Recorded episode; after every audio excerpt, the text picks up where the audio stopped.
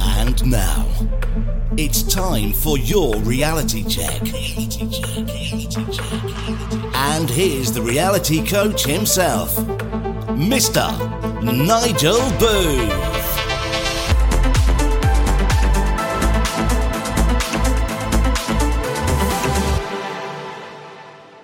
My name is Nigel Booth, the reality coach, and welcome to the reality check. Now, if you are new to the show, if you're new to the downloads, the reality check is a show. It's it's a point of where we can start to reference inspirational and motivational stories and experiences, not just from ourselves, but from our guests.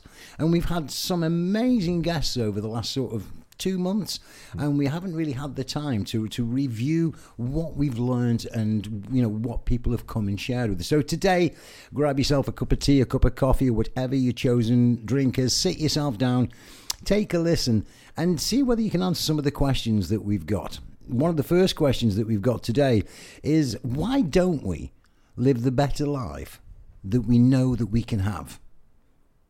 But before we go into that Glen, welcome. How are you, my friend? Thank you. Uh, yeah, very well, thanks, Nigel. Yeah, that's good. You had a good week. Yeah, it's been good. Uh, busy, busy week. I don't know where most of it's gone now, but um, yeah, been busy working in the office, and then um, uh, yesterday I was up in Leicester. Right. What are you doing over in Leicester? Just doing some uh, systems training for. Uh, it sounds pretty boring, but I found it interesting. Um, some systems training for uh, in, uh, insurance. Right, right. Yeah. Well, of course, because from a business perspective, and again from the reality check, you know, for you guys out there, whether you are a, a single person running a business or whether you're a large business, we're really also trying to get some reality checks put in from a business perspective, from a professional perspective. So. Mm listen up. And if you want to get involved, don't hesitate to give us a call and, and jump onto the show as well. Absolutely.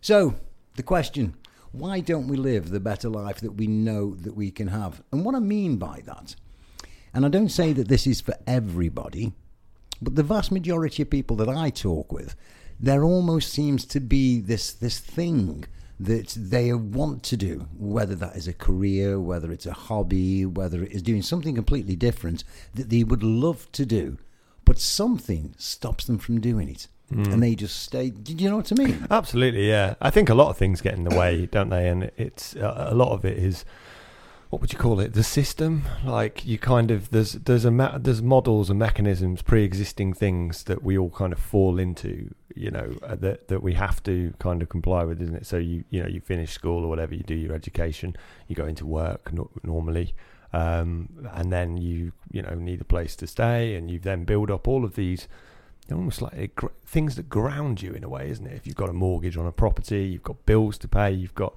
and then if you actually do take that reality check and step back and go, well, what if I if I could, what would I do? I think a lot of people, like you say, would would say, yeah, I wouldn't be doing this. I'd be doing something yeah. that I'm passionate about, or yeah. something that I'm really, you know, really into, or something that I do in my free time if I could.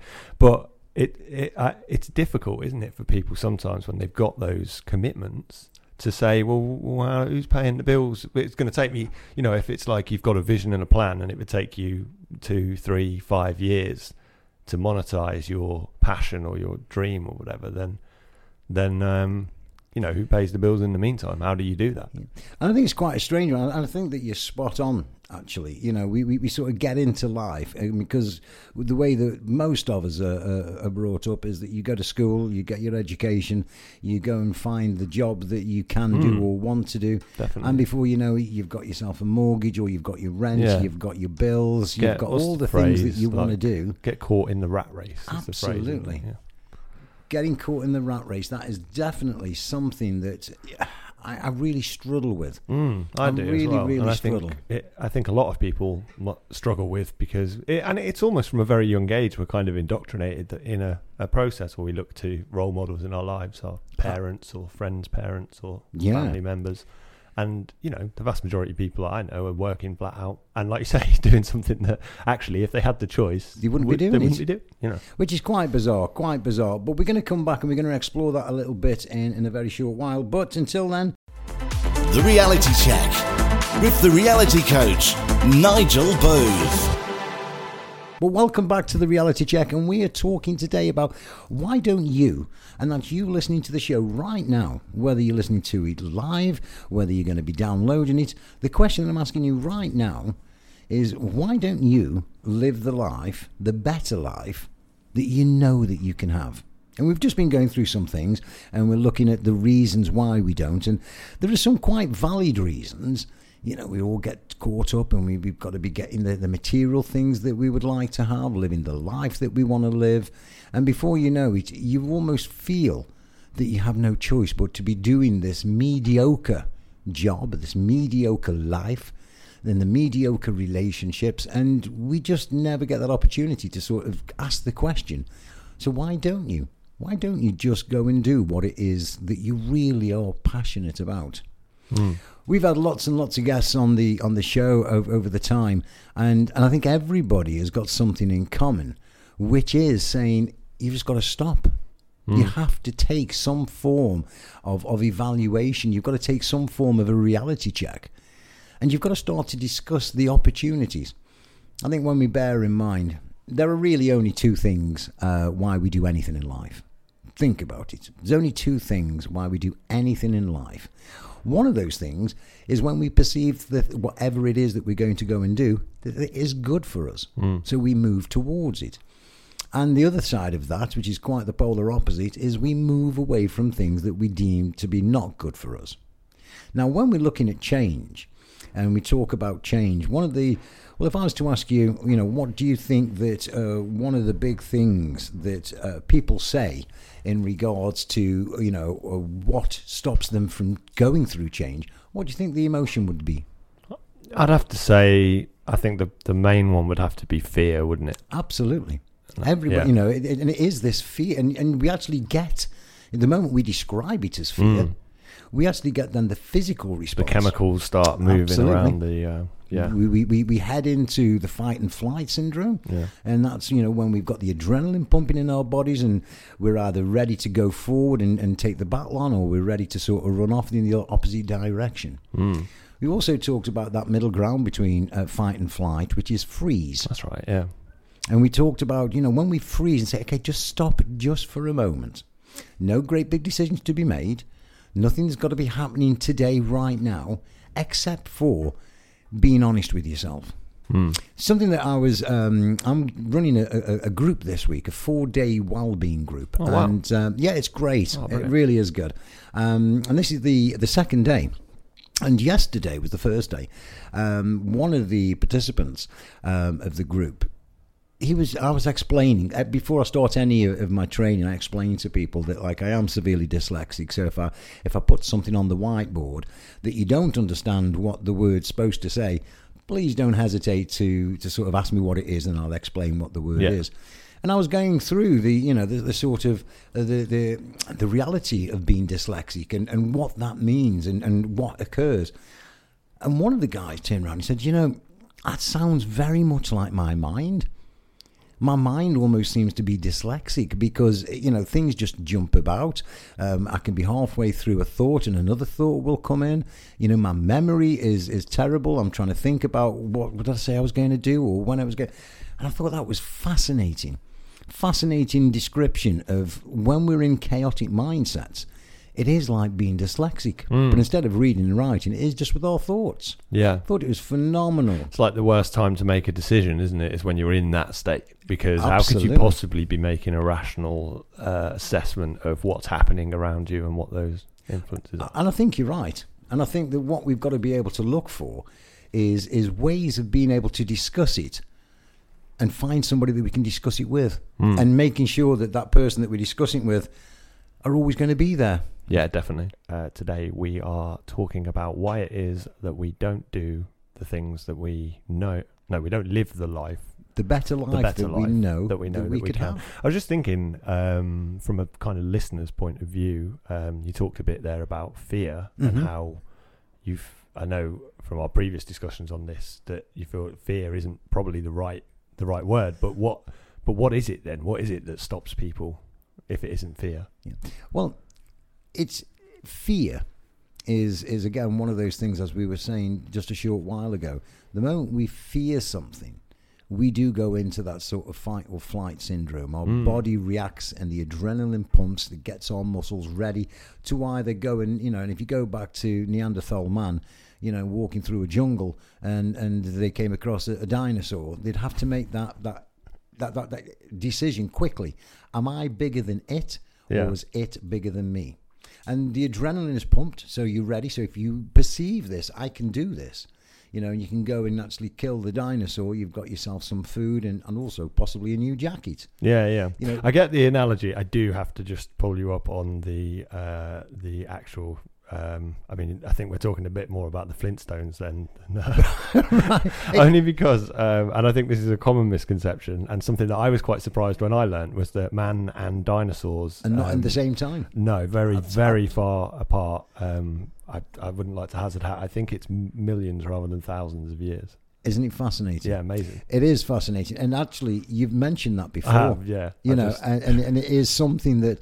Um, Just so we don't get loads of messages in saying man and dinosaurs did not coexist other than in the Flintstones. yeah, yeah, yeah. And So- probably Carl Pilkington. he- I know he's made that point before uh, with Ricky Gervais. Yeah, and, and it is true. It is true. But just for the But I sake get- of, I get yeah, the, uh, of where yeah. we're trying to go from here, if we were in a time where there were man and dinosaurs, and if we were walking through a jungle, and Hmm. if we were to see this dinosaur coming towards us, we would have to make that decision rapidly of whether I am bigger than it or is it bigger than me.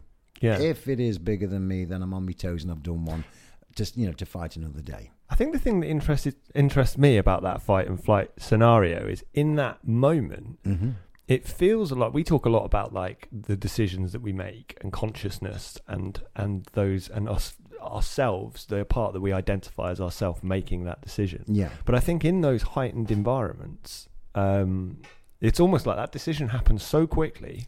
Absolutely. You couldn't predict whether you were going to fight or flight. And when you do it, it just happens. I think you probably think about it later. Like, I don't think in that moment you actually do anything. In, Well, you I just think, react. I think one of the things is is this is that when we really go down into it, the way that we describe ourselves, we have something inside of us called the self-talk cycle, and self-talk is how you describe yourself. And that can come from very simple whether or not I have tea, uh, sorry, I have sugar in my tea, or I don't have sugar in my tea, Yeah. or, or I, I, I, I am a certain type of person. Um, and once you've got these descriptions in your head as the self talk, these get translated into something called the self esteem, you know, and uh, sorry, the self image. Now, the self image is, is picture format and that actually gets stored. So when we actually come across circumstances like if we were to walk through a jungle and find a dinosaur in front of us, our behaviour goes back to our self-image, and it just asks the question: What kind of things would Nigel do, or what Glen would do in these circ? And it comes back with the most dominant thought, the most dominant way that you've described yourself, hmm. and that's how we then sometimes we react. Yeah. Sometimes we respond, and there is a difference. But um, it, it is it is a fascinating subject. But in regards to going back to the question, if it isn't fear, what is it? Because the moment we actually describe something as fear, we'll move away from it. Generally speaking, again, you've got Yeah. the adrenaline junkies out there that love it and they will jump out of aeroplanes and off tops of buildings and, and love it. But it's not fear, it's more like uncertainty. The Reality Check with the reality coach, Nigel Booth. and welcome back to the reality check. And we are talking today is why we don't live the better life that we know that we could. We've gone through the the uh, the reason that um, we actually fear this is or the way that we describe it is as fear.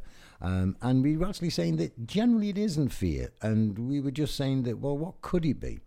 Well uncertainty is one of the first things you know we are people of habit you know, and, and everybody talks about certain people that have got this um, uh, ha- habit forming uh, behaviors and, and easily become addicted to things. We all have this uh, addictive personality. You know, from getting up in the morning, your routine of getting up in the morning and whether you have to go to the loo, clean your teeth, have a cup of coffee, and sit down before you say anything to anybody, or whether you're up and you get dressed and you're out with the dog before you the, we, we are following you know, the strange thing happened today, and it was only day two. Everybody came into the training room yesterday and they found their seats. Nobody was told where to sit. They all found their seats. And today, and we mentioned it, is that every single person went and sat exactly at the same seat that they actually went Hmm. I've to been yesterday. to enough uh, training courses and conferences over my uh, career that um, that happens all the time. Whenever you're on a multi-day course, It's because it's a known entity. yeah, And when you start to think about it, the known entity we're more comfortable with, mm. you know, and even, you know, we, we have something that we call our comfort zone, you know, and people would describe their comfort zone as that like it's a known entity. It's not necessarily comfortable, Mm. you know, because in that comfort zone could be circumstances and behaviors and situations that are just not good for you, but they are the known entity. Yeah. So a quick, actually, I think that's the exact reason why. And a quick, quick story was um, when I was uh, when I started sixth form. uh, I was in sociology class. Mm-hmm. Everybody came in, sat next to their friends as they naturally do, and uh, the teacher um, came in and said, "Right, guys, we're going to do an icebreaker. We're going to mix you all up. You," and he just pointed at people. You Yeah. sit there. You sit there. You sit there, and just moved everybody about in the room. And um, uh, some of the regular listeners will be uh, uh, familiar with Amy, my wife, who's been on the show a few times um, as a guest and as a as a co-host as well. And um, yeah, he one of the people he moved was my friend. He removed them and he put Amy next to me, and Wow. that is how we met. How phenomenal is that? Yeah, But it is one of those things. The moment we know something, the main, the moment that we actually get that self-talk into that process of saying that's who I am, mm. and a lot of the time without being aware of it. Yeah, Because you know, even if you're out there now, guys, and you've got your cup of tea in your hand, or you're doing whatever you're doing, listening to this, just have a have a little bit of a, a recap in your head of how do you describe yourself. Mm. Is it generally positive, and not to everybody else, but inside of your head? So, is it generally positive or is it generally negative? What I have actually found when you are not aware of this, or you're not actually paying too much attention to it, generally speaking, we focus on all the things that aren't good. Mm. We describe ourselves. And, and again, yesterday I was going through within the training sessions that, um, you know, I used to describe myself as thick. yeah, yeah. Said about You've this said it before, haven't before we? And, because yeah. of my dyslexia. and it's so damaging, isn't it? I mean, um, Absolutely. but you're, you're right. I think we do. I think, and I, I don't know um, this, but I, I get the feeling that I think, particularly in this country, there's always been a culture of, you know, we try and be a bit modest. You don't want to appear arrogant, do you? As all the British ways. Don't much. show off. don't show off and don't do that. And I think some of that is probably responsible for Absolutely. the fact that we we have that talk about ourselves, that negative talk, because to to talk uh, openly and be perhaps you know blowing your own trumpet or any of those can can come across as a bit brash sometimes Yeah. to other people. and and it can. You know, it happened to to to to us actually Mm. um, some time ago on on the show, and we were uh, when we very first started. You know, we hadn't got many listeners, and then it gradually is built up and built up and built up, and we were challenged. Um, and I can't quite remember which guest was on, um, but they challenged us uh, and sort of put the challenge. So, what is the the amount of downloads that you want every week? Hmm. And then it was like, right, we'll go for ten thousand. And I remember thinking, oh my gosh, it's, Yeah. it's, it's it, it really did bring that uncomfortable. That's right. It was Mark Kennedy when he was on the show, wasn't it? That's exactly it. Who it was. The Reality Check with the reality coach, Nigel Booth. Welcome back. This is the reality check, and we are discussing the, the, the concepts of why we don't live the better life that we know that we can live. And uh, I'm just going to say, just in, in the break there, you were talking about uh, watching a YouTube channel. Oh no, it was a yeah, it was a, a podcast. A so podcast. while I was uh, driving up to Leicester, um, I like to sometimes listen to music, but more more often than not, put a decent sort of podcast on, an educational Yeah, yeah. podcast. I got this from Iffy Thomas, who our viewers will be. She calls your car your library on wheels. Don't waste it listening to music. Yeah, There's yeah. podcasts, books, everything that you can educate yourself while you're traveling. Um, but yeah, I was listening to a really interesting podcast by a chap called Anil Seth, and he was talking about consciousness. He spent most of his life in studying consciousness, Mhm. um, human consciousness, but also in animals, and is it the same, and all sorts of different things. But what he was, what he kind of talks about is how the reality that we experience is kind of a hallucination in a way. It's it's it's kind of it, it's not real. You don't really see what's there. We, our brain creates an image that we see as visual, but actually it's it's actually a combination of all of our senses coming together and projecting the brain's best guess at what it is that you're looking at. Yeah, yeah. And he demonstrates this using a number of different practices. He uses um, optical illusions as a way to show that your brain will you'll see something different in the same image Yep. sometimes just by having a bit of information in advance. Um, and he does this with like a checkerboard with some colours um, and how it looks like it's white and grey squares, but actually the squares are the same, and he can prove it.